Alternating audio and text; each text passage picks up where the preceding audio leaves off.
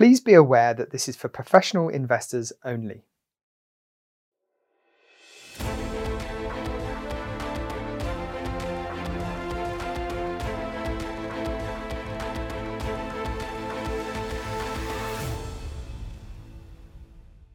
Good morning and welcome to NAM Talks. Today, let's talk inflation. But before we begin, some housekeeping rules. As always, we offer the following webinar in a few different languages. You can access them by pressing the interpretation button below. Your questions, of course, are always welcome, and you can send them to nordeafunds at nordea.com. This morning, I have the pleasure of having with me Jonathan Treitel of Nordea's Global Listed Infrastructure Strategy and John Cresswell of Nordea's Global Real Estate Strategy. Good morning to you both. Good morning. Thanks for having me. Good morning. Thank you. So, Jonathan, let me begin with you. Uh, since most of our investors uh, might not be familiar with your asset class, can you tell us what is global listed infrastructure and what type of companies do you invest in? Yeah, I'm happy to. So, uh, global listed infrastructure it contra- comprises four trillion dollars worth of total market cap. These are essential assets. Uh, they exhibit long-term, stable, growing, inflation-protected cash flows with regulated or contracted rates of return. Um, they're global assets that are absolutely essential to growth themes, um, including decarbonization, asset modernization, and digital transformation. So within decarbonization, we'll invest in companies like global utilities that are developing wind and solar power, absolute leaders in the field. Uh, we'll invest in the owners and operators of transmission grids that are spending billions of dollars to prepare their networks for the onboarding of this renewable capacity. Um, and themes like asset modernization will invest in water utilities that are ripping up kilometers and kilometers of lead pipe, replacing it with cleaner materials. We'll invest in essential energy and transportation networks that are going to be parts of our daily lives for decades to come.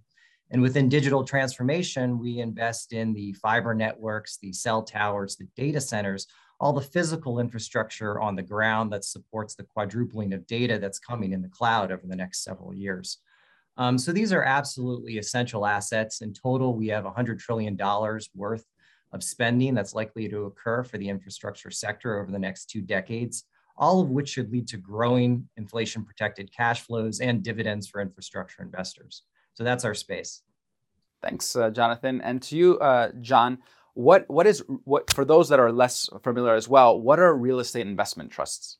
Sure. Real estate investment trust is a actually a legal name for um, a structure that was in, um, originated in the U.S., uh, where commercial real estate companies um, became listed so that people could buy them, and in return uh, for that, um, they would own and operate commercial real estate and um, get special tax treatment. That tax treatment allowed them to pay and pass through their profits to investors as kind of dividend payments. As this structure became popular, it spread around the world, and now we have the REIT structure in uh, dozens and dozens of different company uh, countries, rather in both the developed and developing world, and it's become a great kind of mechanism or structure for individual and institutional investors to own commercial real estate, whereas in the past they would have had to do that through a private structure.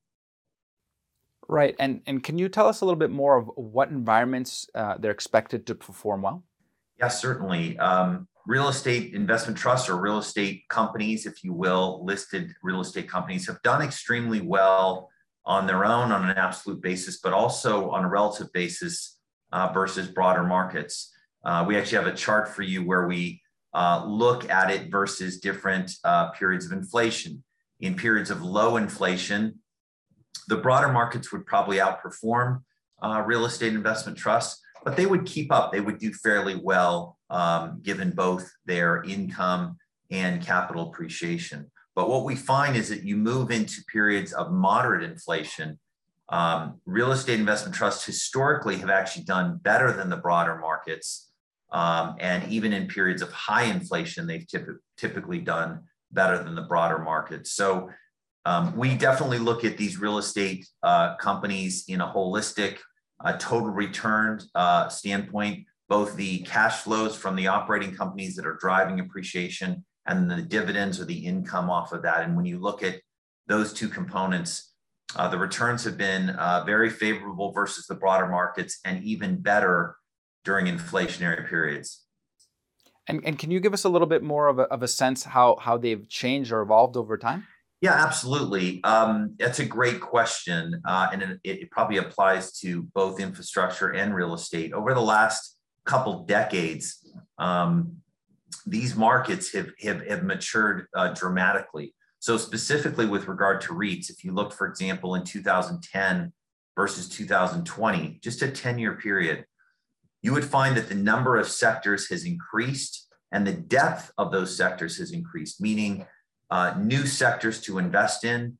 And within each of those new sectors, many more opportunities, many more companies, a growing universe globally. So that it's, it's a much more attractive um, asset class today than I think it was even just 10 years ago. Let me give you an example. If you look at the, the, the chart of these two markets in 2010 versus 2020. Look, for example, just at retail. So think of strip malls and shopping centers.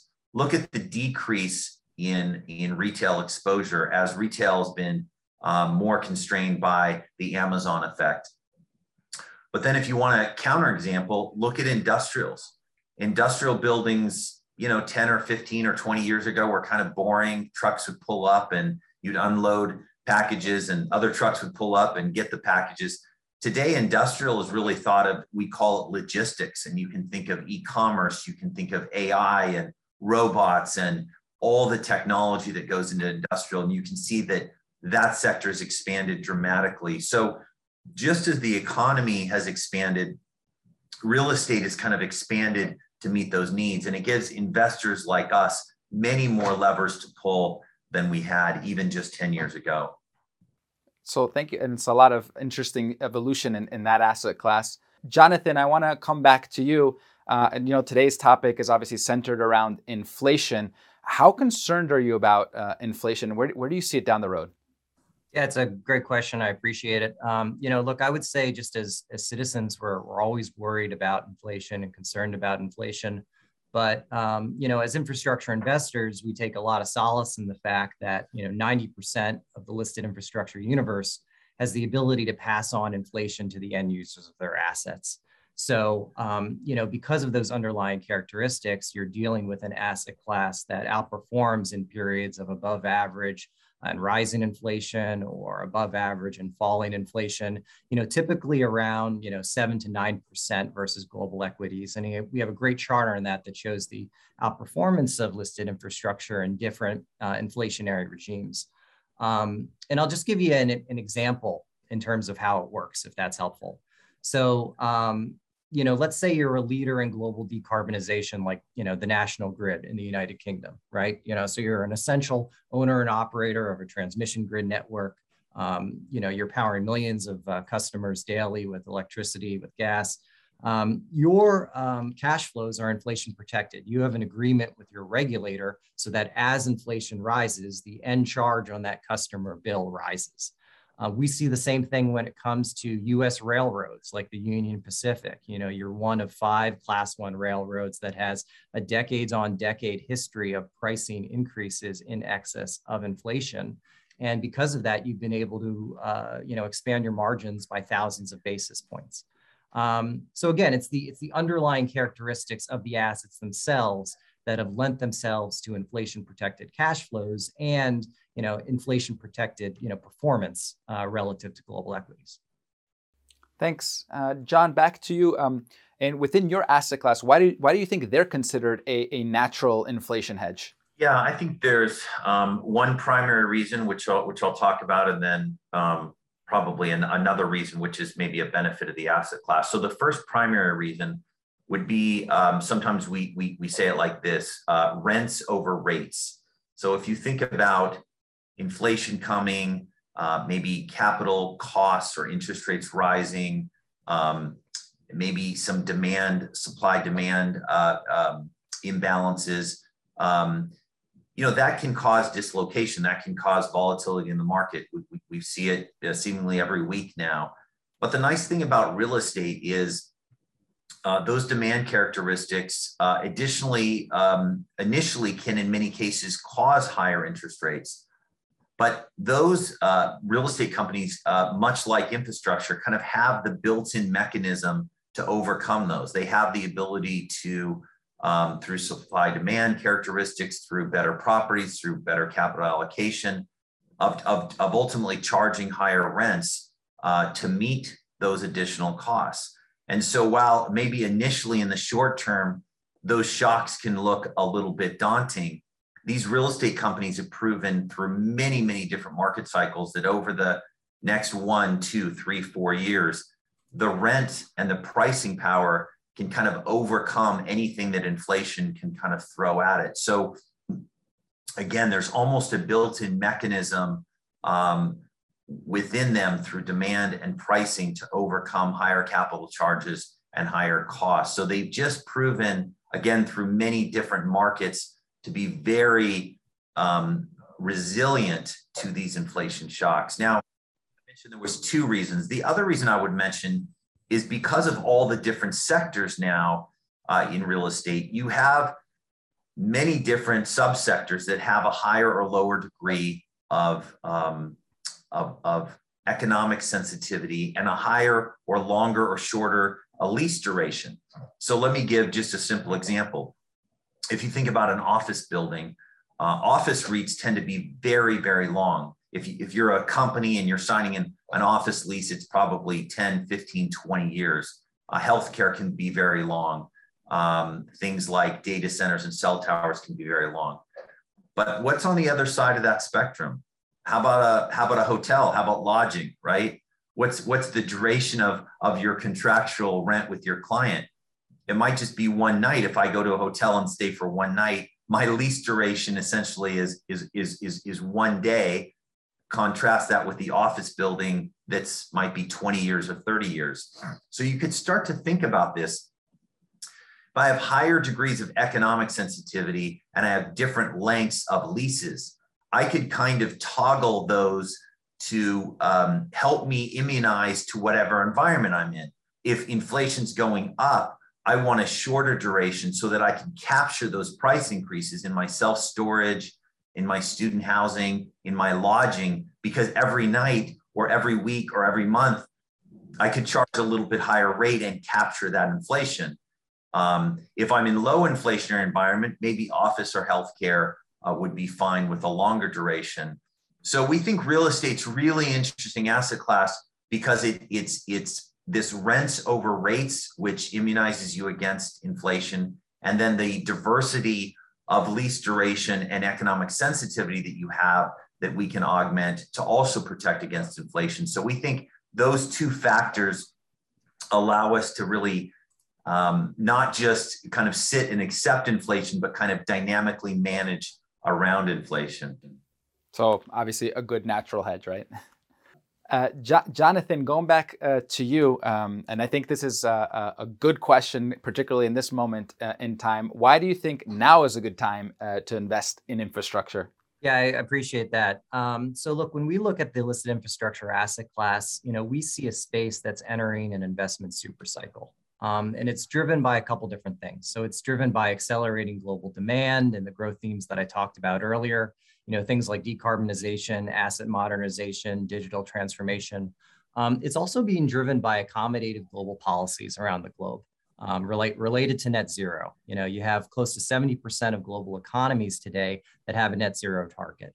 Um, you have things like the European Green Deal. You have things in the US like the Build Back Better plan. All of these things are, are providing immense accommodative policy support to the listed infrastructure asset class and the projects that these companies embark on.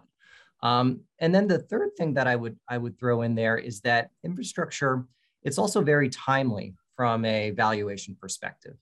So if you look at um, you know how infrastructure is priced relative to global equities on an on a cash flow basis, on an EV to EBITDA basis, relatively speaking, it really hasn't been this cheap since just coming out of the, the GFC. So really, it's a it's a generally generational level cash flow uh, discount to global equities. Um, when you look at it relative to fixed income, the uh, dividend yield spreads of listed infrastructure versus corporate bonds, similarly uh, at, at very high historical levels, even though the dividends here are inflation protected by virtue of the cash flows, and they're growing at an above average rate because of the growth themes that I was just talking about. Um, and then the last reason that we think that infrastructure is very timely from a valuation perspective has to do with the uh, public versus private arbitrage that you see out there. So, you know, there's close to a trillion dollars of private equity infrastructure capital on an unlevered basis that's chasing very scarce publicly listed assets. And they're paying increasing premiums to do so. So, historically, um, they paid an average of a 20% premium to either acquire a company or acquire a stake relative to where the listed entity is trading. And now they're trading more like 30% premiums in the last year and a half. So again, billions and billions of dollars that are coming towards scarce publicly listed infrastructure assets. And so not only do you have accommodative policies um, from across the globe, not only do you have above average cash flow and dividend growth going forward, but you also have a very constructive setup relative to other asset classes that are out there today. So certainly a lot of opportunities there for our investors in the infrastructure space. John, going back to you, how, how do you see uh, the current uh, global real estate market, and where do you see the most opportunities, and and where are you trying to avoid at all costs? Yeah, it's um, obviously it's been a challenging environment. I, I would say there's nothing we're avoiding today. If you go back to 2020 and go back to my last example of economic sensitivity, the first half of 2020, we were obviously trying to avoid economic sensitivity. So we were in logistics and data centers and you know healthcare and anything that was more longer dated and less economically sensitive. In the second half, uh, towards the end of 2020 and into 21, as um, the economies were coming back and, and, and opening up, uh, we flipped that on its head. We wanted more economic sensitivity um, we were coming back to things like lodging and retail. Um, today, we, we kind of want a balanced approach. Um, you have news stories, right, that send the markets down because there's a new strain of, of COVID. And, and on those days, as you might imagine, lodging and retail are down. Um, and and um, logistics and, and self storage are up. And then on the next day, those flip. So um, we're really looking for companies that are growing, that have scale, uh, that have a uh, an advantage in their particular markets.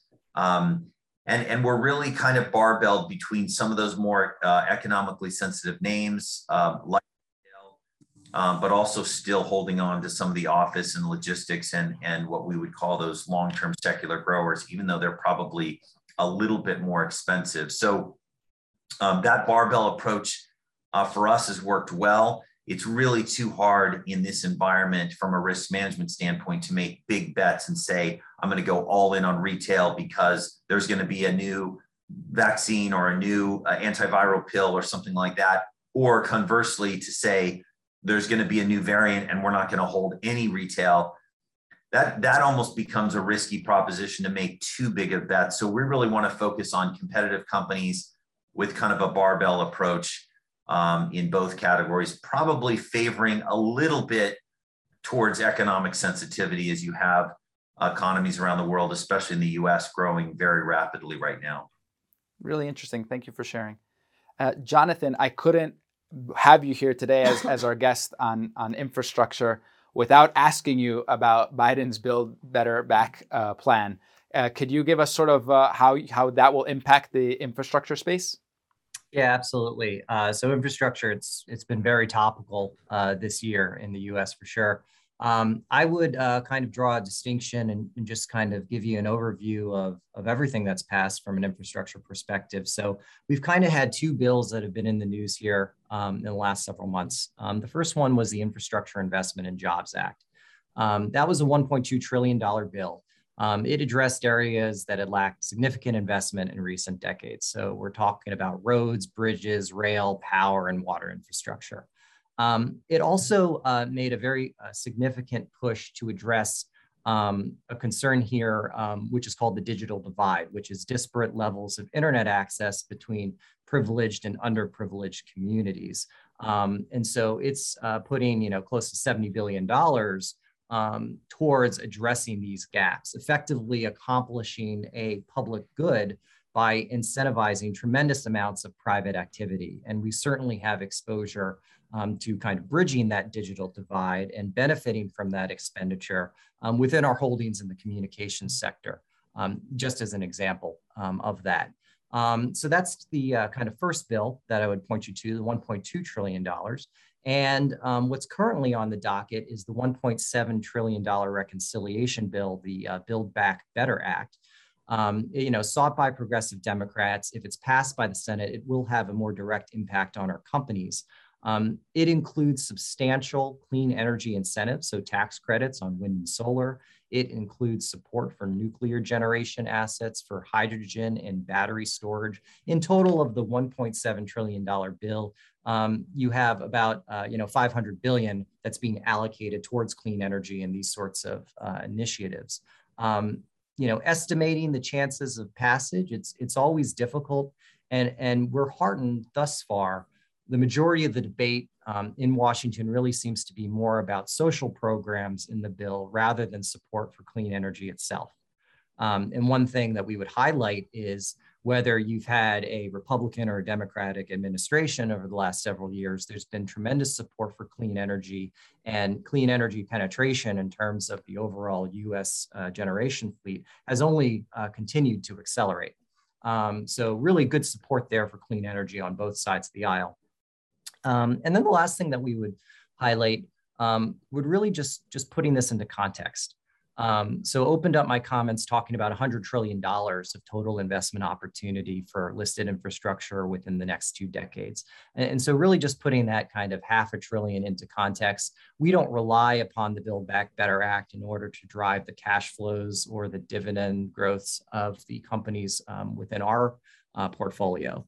Um, and so really independent of what happens in Washington within uh, you know the next several weeks, um, we feel pretty good about where a listed infrastructure sits. Great, and that's fantastic. And look, we'll whatever happens, we'll invite you back, and and then maybe you can also address it if it passes, and if not, we know that you guys already have a really well prepared solution for our investors. That's a date. John, last but not least, uh, I'm not going to hold you to it, but of course, investors are always interested in knowing sort of outlook, and particularly in the in the real estate space. What what is your outlook for 2022? Knowing that I won't hold you to it in case it doesn't go exactly the way you, you think. Yeah, all we have to go on is fundamentals, right? Because we don't know what the other asset classes are going to do. But when we look ahead um, at, at, at, two, you know, um, pretty recognizable metrics, um, and, and, I think we have them for you today in slides. Uh, one would be um, kind of 2022 earnings growth, and the other would be current uh, dividend yields. Uh, they're both very strong. They're both very attractive relative to what investors can get um, through broader markets or through fixed income vehicles. Um, you have the um, tailwinds of, of economic recovery. You have some of these inflation factors built in that we discussed earlier today. Um, and you have generally an appetite for real assets. So we're we're very favorably inclined on uh, 2022 from a fundamental standpoint, uh, from a sentiment standpoint. Obviously, real estate had a very good so far. We've had a very good 2020. We don't really see uh, anything changing with regard to that. So again, uh, hard to predict the future. But in terms of the fundamentals, in terms of what the companies are doing, in terms of how they're allocating capital and how they're perceived um, as uh, a bit of an immunization to uh, inflation out there today. Um, you know, we're very positive uh, looking forward. And last question for both of you. I'll start with you, Jonathan. If you could have uh, some key takeaways today for our viewers, uh, what would you like to share with them? Yeah. Uh, so look, I, I would just kind of summarize the investment super cycle that we see for listed infrastructure. So this is a space that's seen accommodative policies from around the globe. It's seen secular growth because of the themes of decarbonization, asset modernization, and digital transformation. Um, and it's all being done against the context uh, and, and setup of an asset class, which is trading um, at a very attractive discount relative to other asset classes that are out there while offering significant degrees of inflation protection. Um, so I, I, think, like John, I'm, I'm very much looking for uh, forward to 2022 and uh, and beyond. Thank you, Jonathan. And John, the last word to you. Yeah, very similar. Um, you know, real estate is uh, we sometimes call it the original alternative. Um, it's it's got um, great capital appreciation characteristics. It's got great income characteristics. It's got great correlation uh, relative to other asset classes. Uh, in the listed format that we're talking about um, today, it's very accessible to investors. And on top of it, you've got this uh, inflation component. So, um, you know, it's it's it's a great strategic allocation for anyone's portfolio, really, whether you're um, a private or institutional investor. And um, you know, we look forward to uh, uh, a great year ahead. Great, thank you, Jonathan and John. Thank you for having us. Thank you. Thank you. Thank you to you, our viewers, for joining us today. As always, you can find more information on all our strategies and what we're doing at nordeaassetmanagement.com. Until next time, happy holidays and see you next year.